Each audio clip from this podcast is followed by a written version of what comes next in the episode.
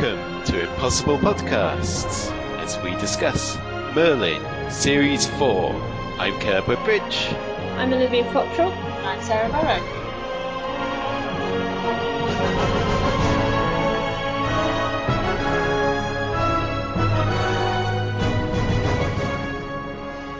Hey, so the three of us have all been watching Merlin the series, that's right, is this it? Yep. Uh, Yeah. yep. Right We don't- until about 45 minutes ago, yep. yes, so, um, and Olivia and I did the King Arthur in the 19th and 20th centuries um, module uh, on the English Literature MA, so we can bring our extra Arthurian geek knowledge to bear on the subject. So, uh, what would you say is your take on on Merlin, the first few series? Have you been watching it all along, or uh, are you a newcomer to the show? What's what's your attitude to it been? I, I watched Merlin since it started. Um, well, it must have been ages ago now. Um, quite quite some time ago. Um, I I think that this series has really stepped up in terms of writing and um, the the way that the, the direction that they're taking the story. Sarah, how long have you been watching? Um, I have been watching since the beginning, which, out of interest, is 2008 when it started. Um, yeah, I've quite enjoyed it. I think I've pretty much watched it um, all the way from the beginning. I've probably missed the, the odd episode two, but um, I quite liked it. It was um, I found it much better certainly than the um, the remake of Robin Hood. Not hard. Uh, no, but uh, it was, you know, set out with the same idea, didn't it? It was independent production companies remaking it, but I think the guys at Shine Limited did much better with Merlin than they did with uh, Robin Hood. And uh, so yeah, I have been watching from the beginning. Um, I do think you're right, Olivia. I think the latest series has certainly got a lot better. Um, I've really enjoyed. I've, I think I've only missed the one. I think, um, but really enjoyed what they've done with this series. I think they've been a lot braver. Yeah, Caleb. I've been watching it off and on since the start. I watched the uh, first few episodes. I think I did end up uh, what, catching most of the first series in the end, and then I've kind of dipped in and out, particularly for the uh, beginning and end of the series, just to see how it's getting on. And it's one of those shows that is a bit of a guilty pleasure because uh, I find it quite, it's often quite dumb, uh, but it's entertainingly uh, and good-naturedly stupid. but that said, I have thought this series has definitely been a step up in terms of the storytelling. Uh, and although um, in some ways it's one of those shows I um, like to watch in order to shout things at the screen and to work out all the ways in which it would be so much better if uh, I was in charge of it. See also Torchwood. Um, That's not hard with Torchwood, though, is it? no, but uh, I've I've got a similar sort of. I probably like it more than Torchwood in in general, but a similar sort of sense of ongoing. This could be better than it is, but I still keep watching in the hope that it'll get better. But it has got better, so yay. No, no, I think I still found Torchwood worse. The only reason I was watching Torchwood is because you guys were podcasting on it. That was the only reason. I, I was referring to Merlin in terms of it getting. Well, Torchwood Yeah, did get yeah. better with Children of Earth, and Merlin has got better. Yeah, no, I mean the um, the watching it hoping it's going to get better. I'd given it a long time ago, but um, no, I think it. I don't think it tries to be anything. It, it, it's not. I think it does what it does very well. Um, I quite enjoyed it. I um I thought that the the writing really stepped up this uh, series, and I, I thought that they're finally um taking some risks. Um, spoilers. Uh, with uh, but when Uther dies and Arthur finally ascends to the throne, I thought that was a really uh, brave. Yeah, I mean they've been threatening to kill Uther for a while now, haven't they? Yeah, I, I I'm glad that they finally did it, and then sort of um. It's, it's, it's been stagnant, the program has been stagnant for about three series now, hasn't it? Yeah. and that there's been no indication of time passing except um, in the last two series, obviously Morgana was evil, um, which didn't actually seem to have that much of, a, of an effect on what was going on. No, I wasn't really. Uh, just thinking about because I have, I will admit, I have just watched the finale this evening. But I ha- can't say I've been much fuss with Morgana. Um, I, I really liked her in this series, but I, I didn't like what they did with her, what they did with her character in terms of um, kind of the way it looked when she had magic, but it had to be repressed. Yeah. Um, I think they just uh, they just had her hidden away somewhere, working through sort of puppets and such, and yeah. she wasn't she just wasn't quite so. And and you wanted her to sort of I mean she did betray a few of her allies, but not nearly all of them. I, I think they, uh, in terms of having her turn evil, she sort of disappeared off for a year in between series, uh, in which point she was brought over entirely to the dark side by her half sister Morgause. Um, and I think, um, although her feeling betrayed, that sort of made her change partly understandable. By the time she came back, she was smirking at the screen and willing to uh, sort of betray and bump off all of her old uh, friends without a qualm, and it just felt that they didn't um, bridge that character development as well as they could have done. Uh, you sort of didn't see the intermediate stages between feeling disillusioned and being evil. Yeah, you very you very quickly lost any sympathy for her, really. I did feel in the first couple of seasons it was kind of like, well, um, what? Why is Morgana turning evil? Because the book says that she must. yes.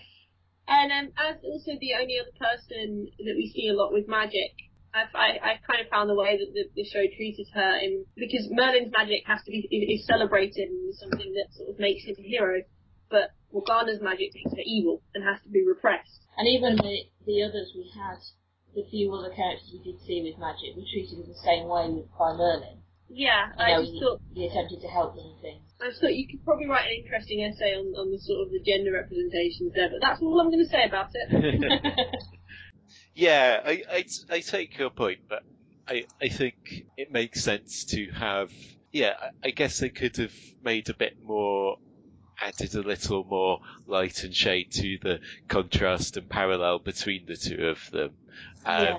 And I mean, it is a kids show, Saturday tea time, and so not expecting great depth and sophistication, but uh, sometimes it does veer towards the somewhat overly simplistic, like um. Uh, this series, he seemed to be contractually obliged to do at least one evil thing per episode, just so you didn't forget he was a traitor, even if it made no sense whatsoever in the context of the story. And he was there just to repeat what was happening, wasn't he? Because that's that's the, the, what he played when every time he went back to Morgana to explain, you know, it was just it was a way of telling the audience this is what's happening. Um, and you're like, we, we know he's bad, we know he's galloping off into the forest to meet her every time. Um, I don't think we need quite so many reminders. I didn't wonder why Arthur trusted him at all, because it'd be like, so what do you think, Agravain, my trusted right hand man, is your wardrobe consisting entirely of black clothes? Yes. And they didn't they didn't suspect um, Lancelot when he came back wearing entirely black. Or, and you smirk all the It's just if you're wearing entirely black, Yes, you know, Well- you question their allegiance. Um, Well, I had so many questions about the episode, not the least of which was, what were Morgana's priorities? She had a she had a Lancelot of her own. Yeah. Don't bother Camelot. I didn't. I didn't particularly like that episode.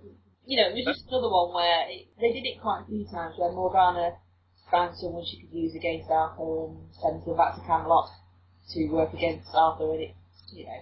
I mean, I suppose at least this way it works, whereas before, obviously, Merlin has generally foiled the plan.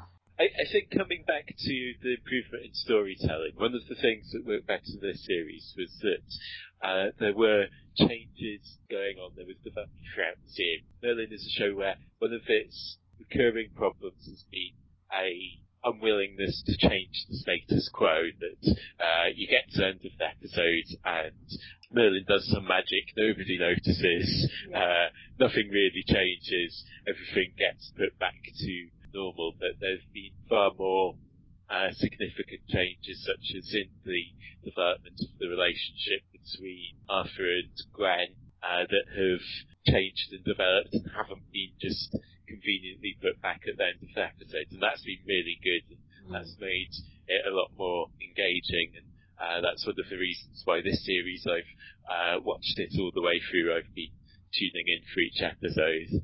I think, um, and we've mentioned it on a couple of podcasts discussing various things. I'm really glad that they were brave enough to kill people, and I'm aware I'm possibly channeling Swithin and James here, but they actually kill characters. We had a fight sequence in the final episode where people died. You know, we didn't have this whole fight sequence where the bad guys died, but miraculously, all of the good side, you know, managed not to die. They may have got a few injuries but didn't die. But you actually had characters die, and then obviously earlier in the series they actually killed off Uther. Finally, they were actually brave enough to kill people. Although that said, I think they could have been a lot bolder with this series if at the end of series three Arthur hadn't taken the king- kingdom back at the end of the series, but you had the founding of the Round Table and Arthur beginning to gather his knights together in exile as the setup for this series. It's, it's, I think the thing, part of, hmm.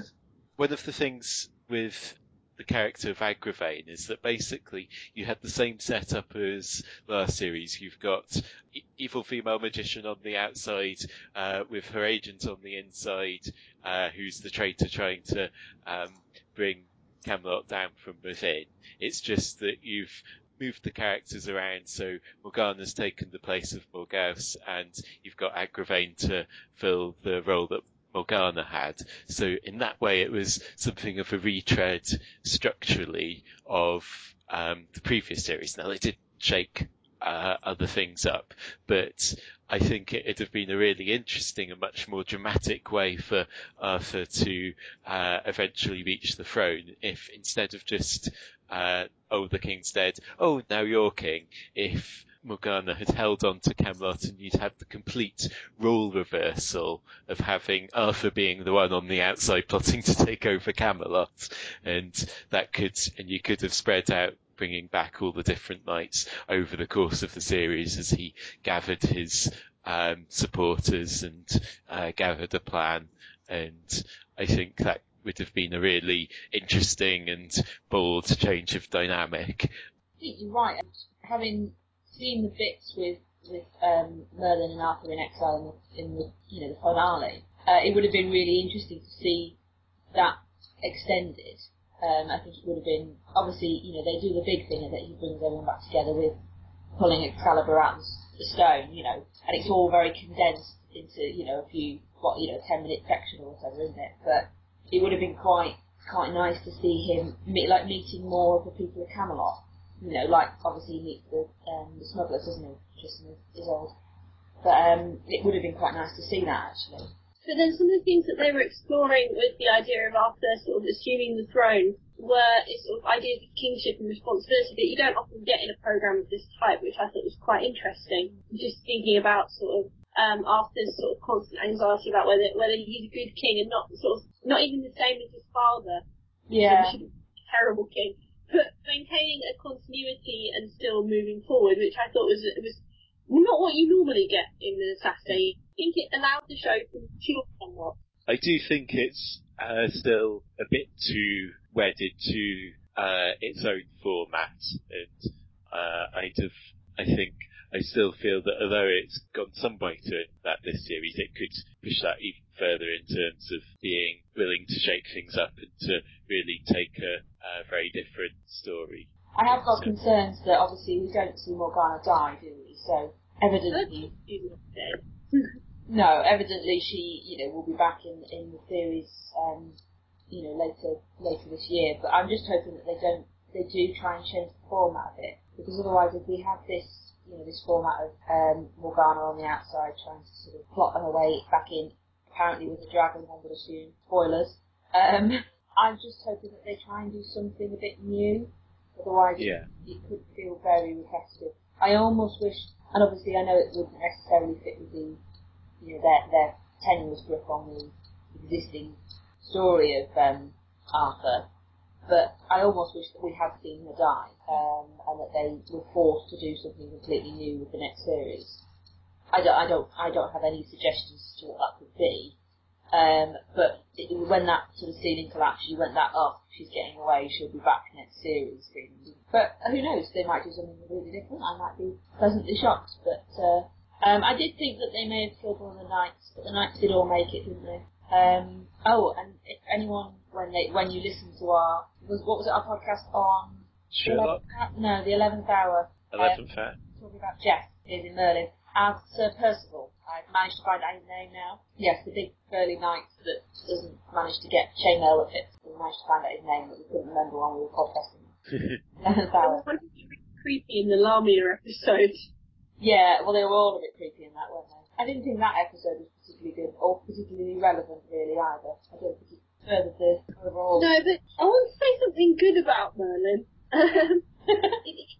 uh, so, um, one of the things I really love about Merlin, um, and this is going to sound like damning with faint praise, I, it's beautifully shot. I find I find its use of um, of colour and light and framing and um, way that, for example, Morgana's really strongly identified with green and Arthur's really strongly identified with red. Um, I find that really just really good, really nice to watch. Really. Yeah, they do. Um, it's funny they do actually use some of the bolder colours as well, um, and it's quite nice just how colourful it, is, it all is actually.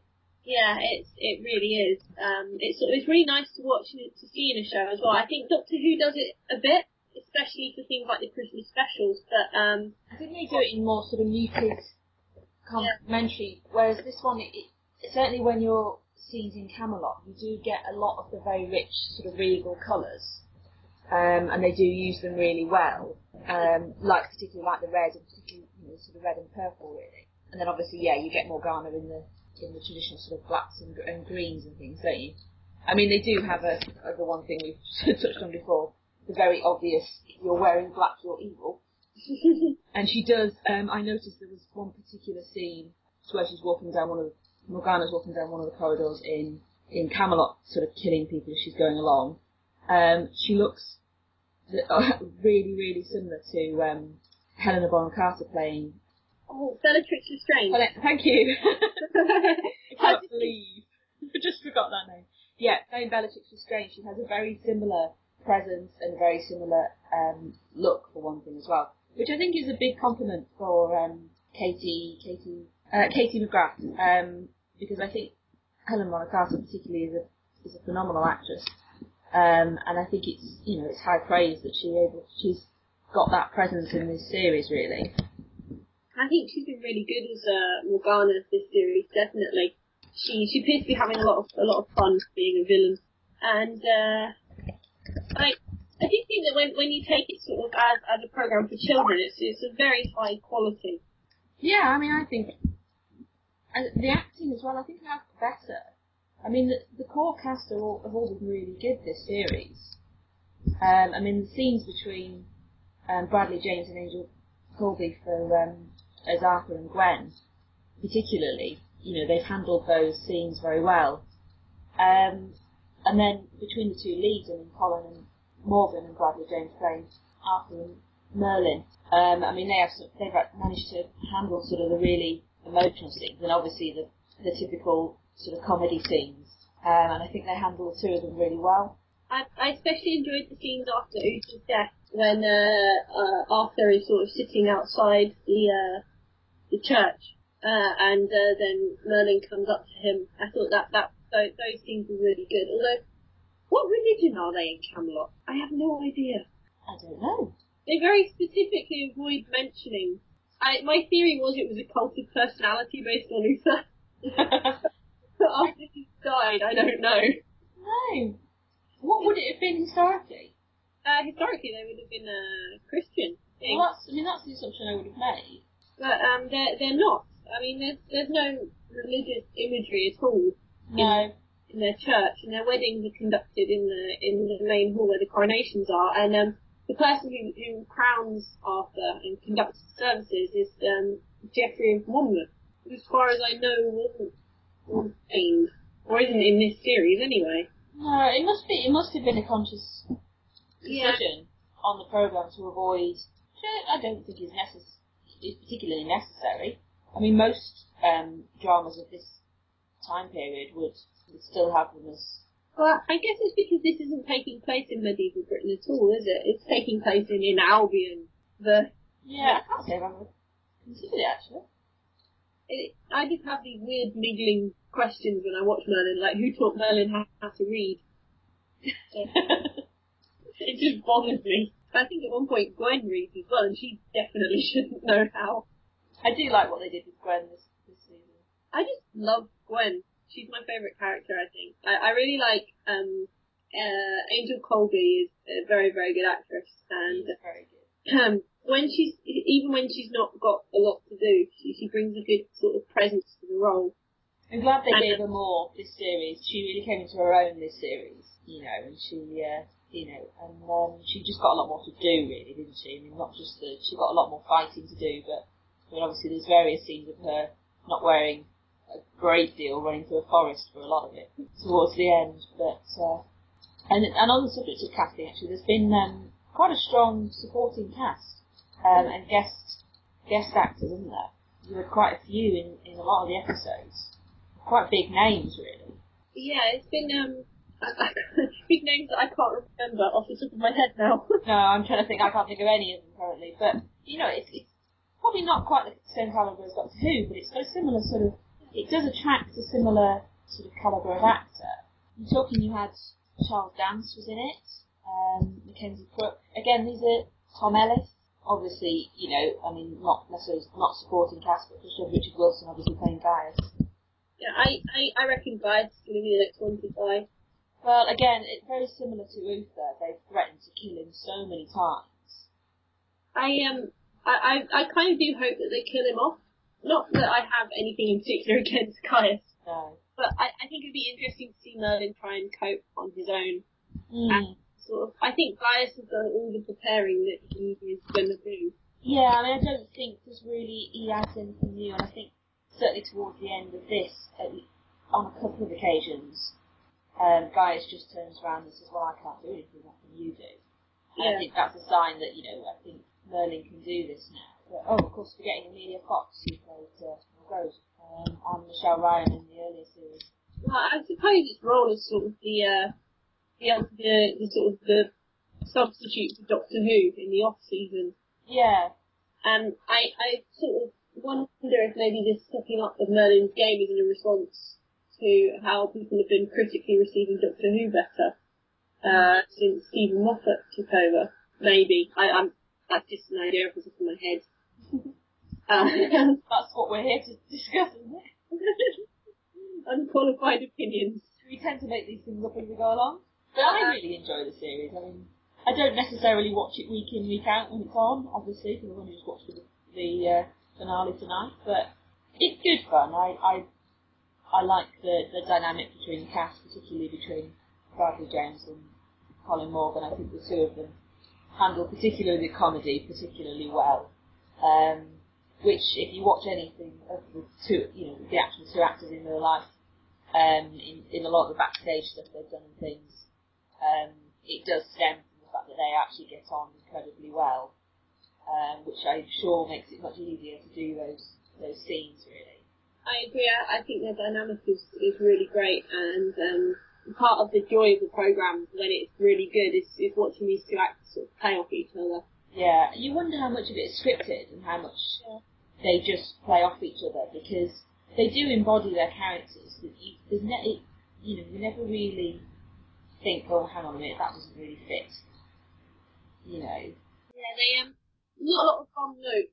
But, uh, yeah, I, I, I watch it fairly consistently. I mean, I, I don't always give it my full attention, no, but um, it, it is uh, a good program. I mean, for what it is, it could be a lot worse. yeah. It could be Robin Hood. I was going to say, yeah, see, Robin Hood. um, Uh, and I just don't think it attempts to be anything, you know, anything else really. I think what it attempts to be, it does very well, as I said before, and I think uh, it's an enjoyable program. It's obviously getting viewing figures. And know. as far as retellings of the Arthur legend go, I, I, I think it's fine. I I mean, you would know more than more than me about you know sort of the original legends anyway. But I mean, it it never really it never really bothers me in these sorts of programs that they don't stick to it entirely. But I mean, I mean, how badly does it do, or how well does it do? It deviates quite strongly from the legend. Um, obviously, in the fact that they they they didn't meet when they were, you know, teenagers in the Yeah. and, and um, uh, Arthur slept with Morgana, and Mordred is is his uh, son, not some random druid. And so, you know, there's obviously some things they had to leave out because it was it's a family tea time sort of show. Um, I know. I mean, I know vague bits of it, and but I think it probably makes it easier for me not knowing. But uh, that doesn't bother me. But It's um, it's sort of, it's sometimes it's nice to sort of recognise little bits of it, and um, the spells all being in Old English is a nice bonus. it's a nice touch actually, because I mean, I have to say I've watched quite a lot of things that involve, you know, people having to, to come up with, you know, forms of um, of spell casting and things, and it's a nice, it's a nice way, and I think Colin Morgan carries it off very well.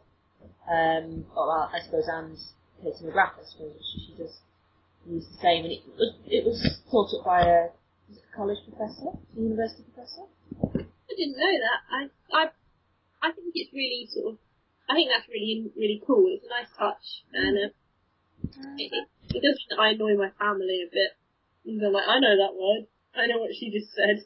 Uh, Yeah, I'm sure. Um, yeah, um, the Old English Dialogue was written by a university scholar, and then obviously the script editing team looked at it. really Well, this this is according to um, the age-old source of Wikipedia. So, uh, if anyone knows any different, please let us know. But, but um, yeah, it's a, it's a really nice touch. I sort of like the way it takes it takes them as a source, but not as a as a script. It, and it take it takes all these myths and sort of think picks and chooses the interesting things. And that's that's what's been happening with the Arthur myth for years.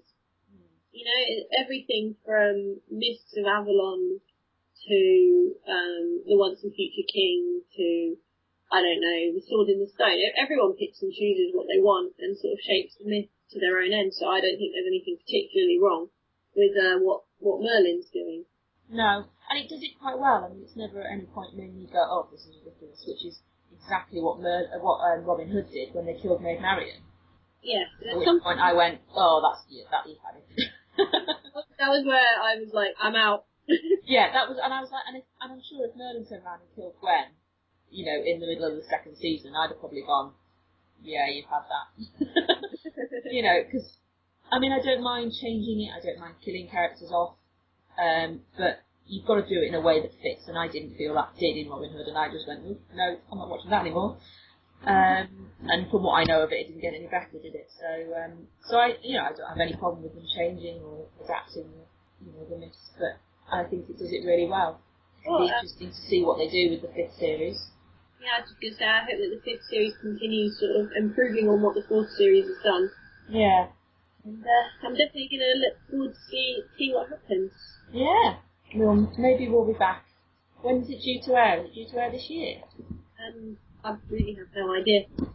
Uh, program will take me by surprise. Filming is starting in March this year. Some of it in Wales. Yeah, film in Wales occasionally. Wales and France, I think it's filmed in. Yeah, some in France and some in Wales. Um, so I assume they usually air it in the autumn, don't they? Yeah, Who knows, we could be here this time next year discussing uh, Series 5. yeah, that'd be fun. So, uh, have any thoughts to share, please get in touch um, on the website or on our Facebook or Twitter accounts, and then we'll be back later in the month. Thanks for listening. Thank you. Bye. You've been listening to The Impossible Podcast. For more Doctor Who commentaries, plus other science fiction and fantasy reviews and discussions, please visit our website, impossiblepodcasts.blogspot.com, or search for us on iTunes. We'd love to hear from you. Please follow us on Twitter, like us on Facebook, or email us via impossiblepodcasts at gmail.com. Thanks for listening